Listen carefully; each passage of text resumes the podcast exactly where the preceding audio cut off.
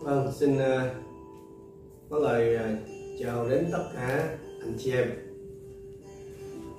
Cảm ơn Chúa vì uh, chúng ta vẫn còn có thời giờ để uh, suy gẫm lời Chúa chung với nhau.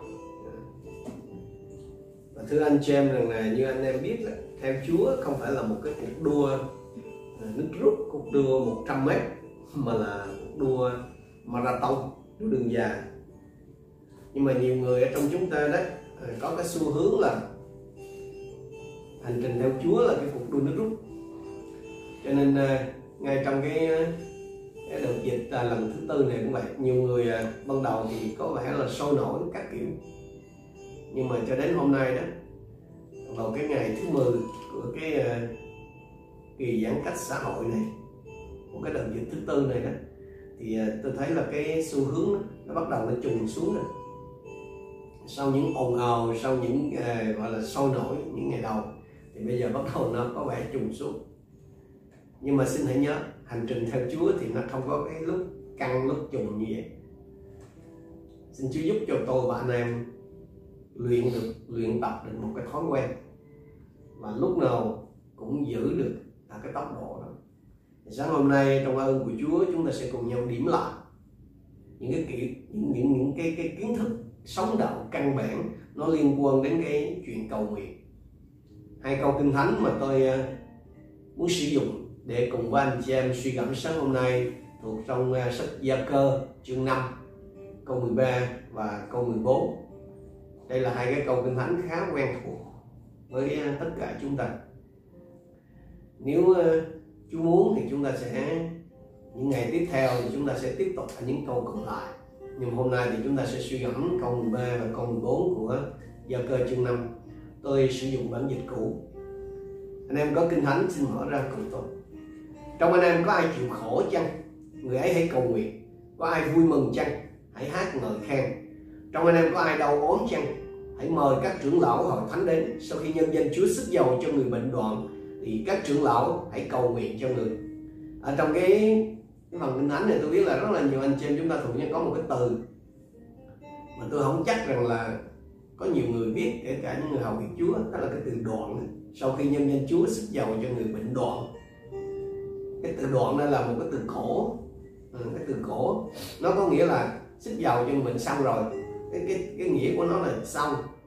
Cũng giống như trong tiếng việt mà bản dịch cũ có nhiều rất là nhiều còn nhiều cái từ cổ nó sót lại. Ví dụ như từ khá là hải từ chỉnh chỉ ví dụ không thì cái chữ đoạn ở đây nè, có nghĩa là xong anh xem à. hai cái câu kinh thánh này cho tôi và anh em cái à, cái hướng dẫn rất là rõ về cái thời điểm mà cần cầu nguyện. Có ba cái thời điểm cần cầu nguyện được đề cập ở đây. À, thứ nhất là buồn khổ. Trong anh em có ai chịu khổ chăng người ấy hay cầu nguyện? Khổ là khi nào? Khổ là bị bắt bớ, bị bắt hại, bị ngược đãi vì có niềm tin nơi Chúa. Khổ là khi bị đối xử cách bất công. Khổ là khi mình bị mất mát tài sản, người thân hay là mối quan hệ.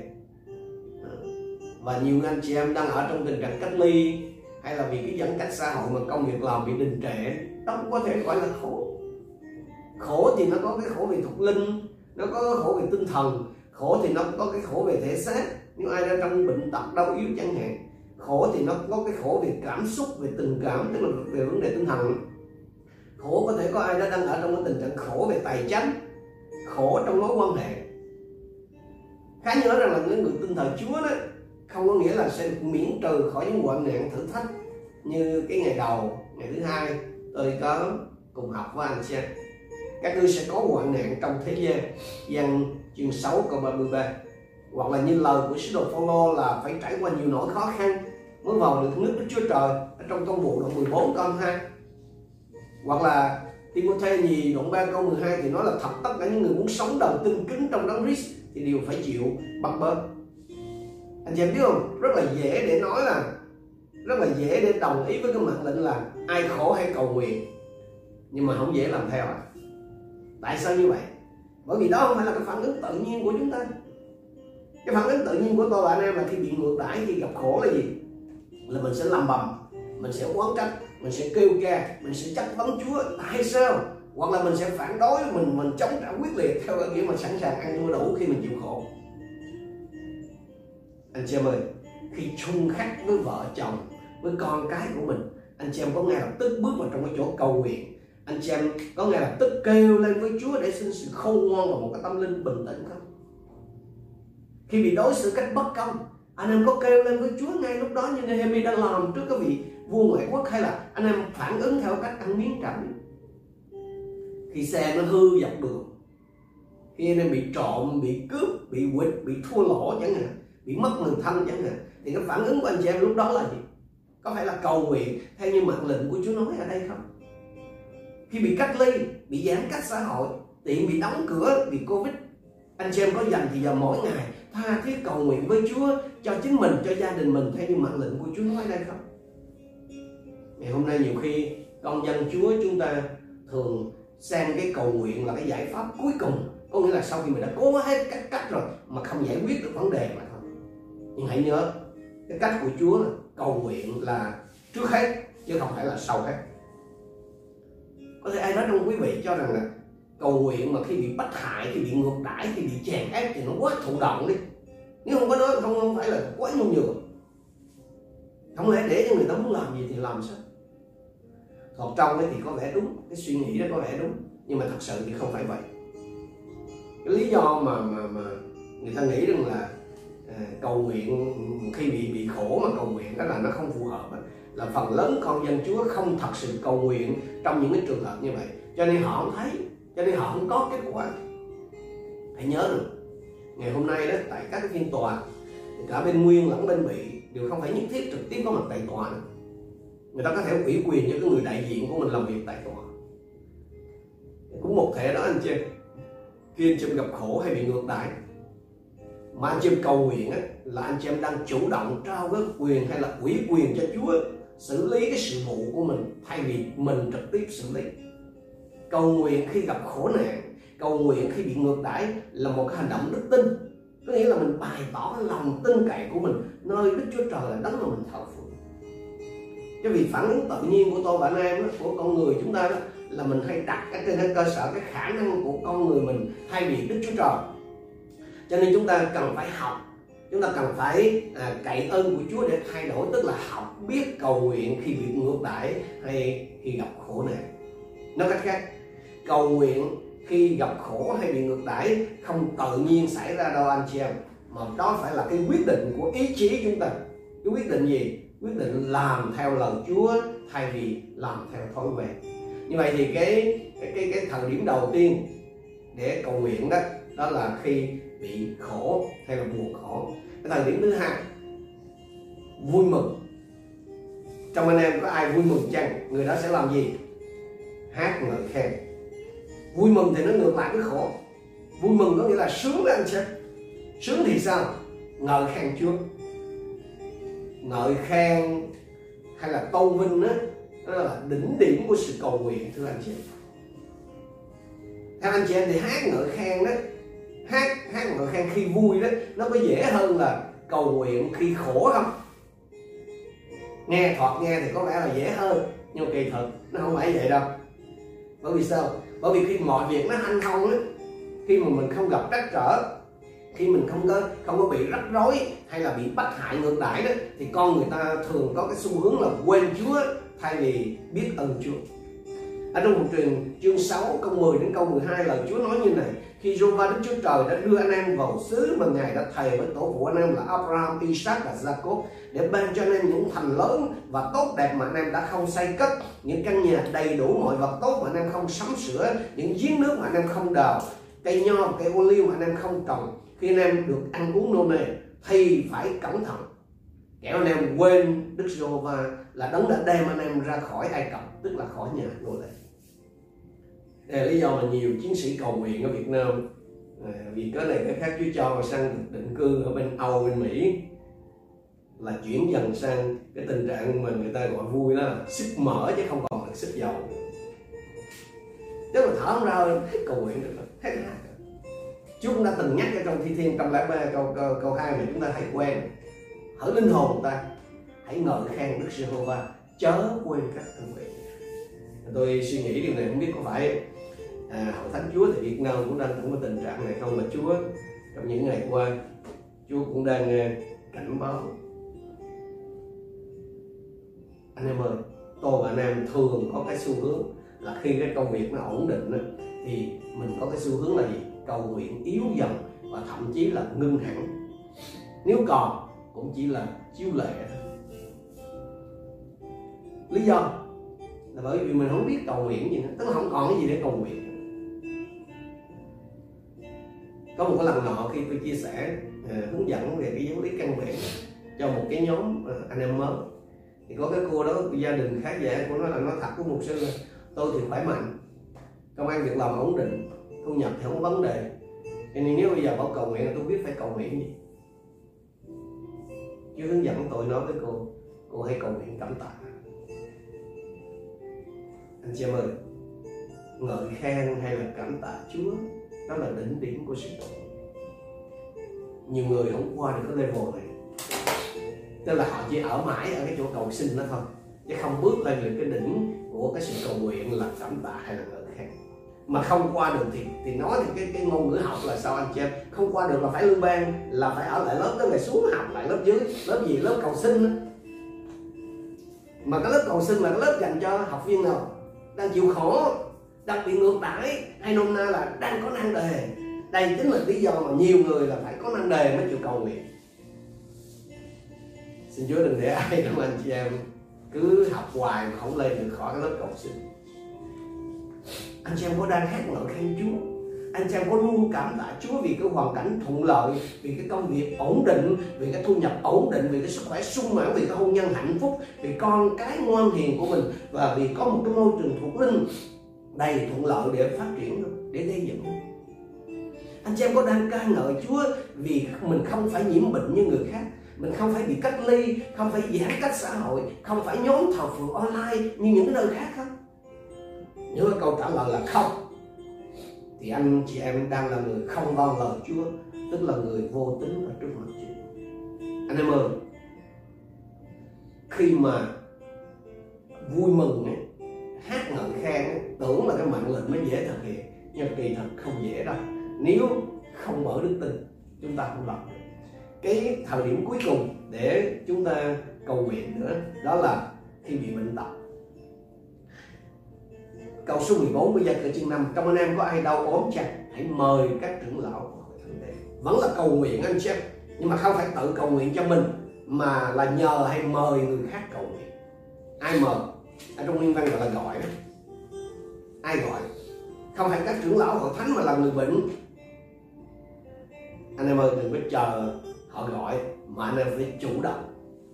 Người khác ở đây là các trưởng lão hội thánh. Các trưởng lão không phải là những người già và là những người lãnh đạo là những người uh, lãnh đạo mà Chúa đặt để trong hội thánh Đức Chúa Trời thiết lập nhiều cái mức độ uy quyền hay là cái thẩm quyền khác những cái thẩm quyền khác nhau ở dưới cái uy quyền tuyệt đối của Chúa và cái mục đích của các cái cấp độ uy quyền này là để bảo vệ và ban phước tức là làm điều lành hay là là là là phúc lợi đó cho những người ở bên dưới cái uy quyền đó.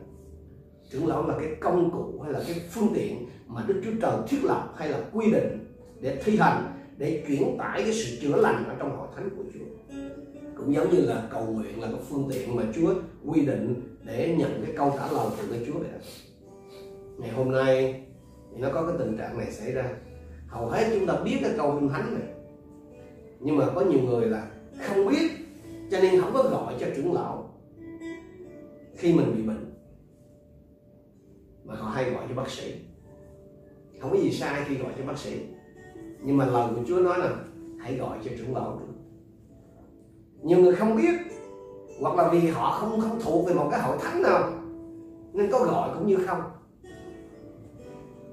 Tức là nếu mà anh chị em không thuộc về một cái hội thánh nào mà anh em nhờ một cái người mục sư hay ai đó cầu nguyện được chứ không có gì sai hết nhưng mà cái cái cái, cái thẩm quyền ấy, của cái người mục sư đó trong cái trường hợp đó nó không lớn đâu. Chỉ có cái người lãnh đạo của cái hội thánh mà anh em thuộc về đó, họ mới có cái thẩm quyền, tức là họ mới có cái sự sức giàu chữa lành trên anh em rất là hiệu quả. Nhiều khi quý vị không có gọi điện hay là không có mời cái vị một sư lãnh đạo hay là cái cái vị lãnh đạo cái hội thánh mà quý vị thuộc về, bởi vì quý vị nghĩ rằng là cái ông ấy hay cái bà đó kém ơn hay là thiếu quyền năng cho nên mình không gọi. Đó là vô tính. Chúa không có bảo là uh, trong anh em có ai đâu ốm chăng là hãy mời các trưởng lão của hội thánh mình là những trưởng lão đầy ơn ấy những trưởng lão mà có cái ơn chữa lành ấy không Chúa không nói vậy. Chúa chỉ nói mời trưởng lão thôi. Và nhiều khi ấy, chúng ta cũng gặp cái cảnh mà những cái người lãnh đạo hoặc là những người uh, trưởng nhóm chẳng hạn hay mục sư đó của cái hội thánh đó hoặc là họ thiếu hiểu biết. Hoặc là họ tự ti họ cho rằng là mình kém kém ơn mà thật ra là gì? Là vô tính. Họ không vâng lời Chúa không có kích hoạt cái cái chức năng cái sự sức giàu của Chúa đã cài đặt sẵn trên họ để chăm bày chiên của Chúa. Nên sáng hôm nay trong cái thời giờ này tôi cậy ơn của Chúa. Tôi muốn nói với quý vị uh, trưởng lão trong hội thánh trước. Đó là quý vị có biết rằng là Đức Chúa Trời đã cài đặt trong quý vị một cái chức năng chữa lành cho những cái người mà ở dưới quyền chăm sóc của quý vị không? Hãy can đảm mà kích hoạt cái chức năng đó. Hãy mạnh dạn đem nó ra sử dụng. Đối với anh chị em là những thành viên trong hội thánh, anh chị em có biết rằng những người lãnh đạo thuộc linh của anh chị em là cái công cụ mà được Đức Chúa Trời chuẩn bị để cung ứng sự chữa lành cho anh chị em không? hãy gọi cho họ hãy mời họ đến và khi quý vị thực hiện theo như lời Chúa dạy đó là mời các trưởng lão của hội thánh đến khi mình bị bệnh. Và các trưởng lão của hội thánh cũng vâng lời Chúa mà thực thi cái chức phận mà Chúa đã giao. Thì cái sự chữa lành thiên thượng hay là cái sự sức giàu chữa lành thiên thượng nó sẽ khai phóng bởi cái sự kết nối đó. Và quý vị sẽ nhìn thấy một Đức Chúa Trời sống động đang ở giữa hội thánh quý vị. Chúa không có những cái con người mà gọi là ờ, đặc biệt.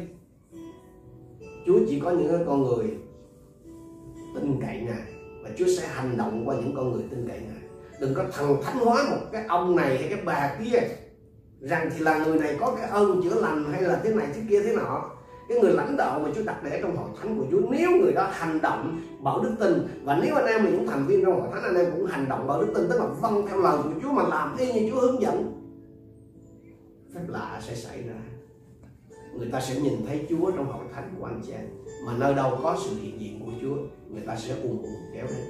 Như vậy, sáng hôm nay chúng ta được nhắc nhở với nhau ba cái thời điểm mà chúng ta cần phải cầu nguyện.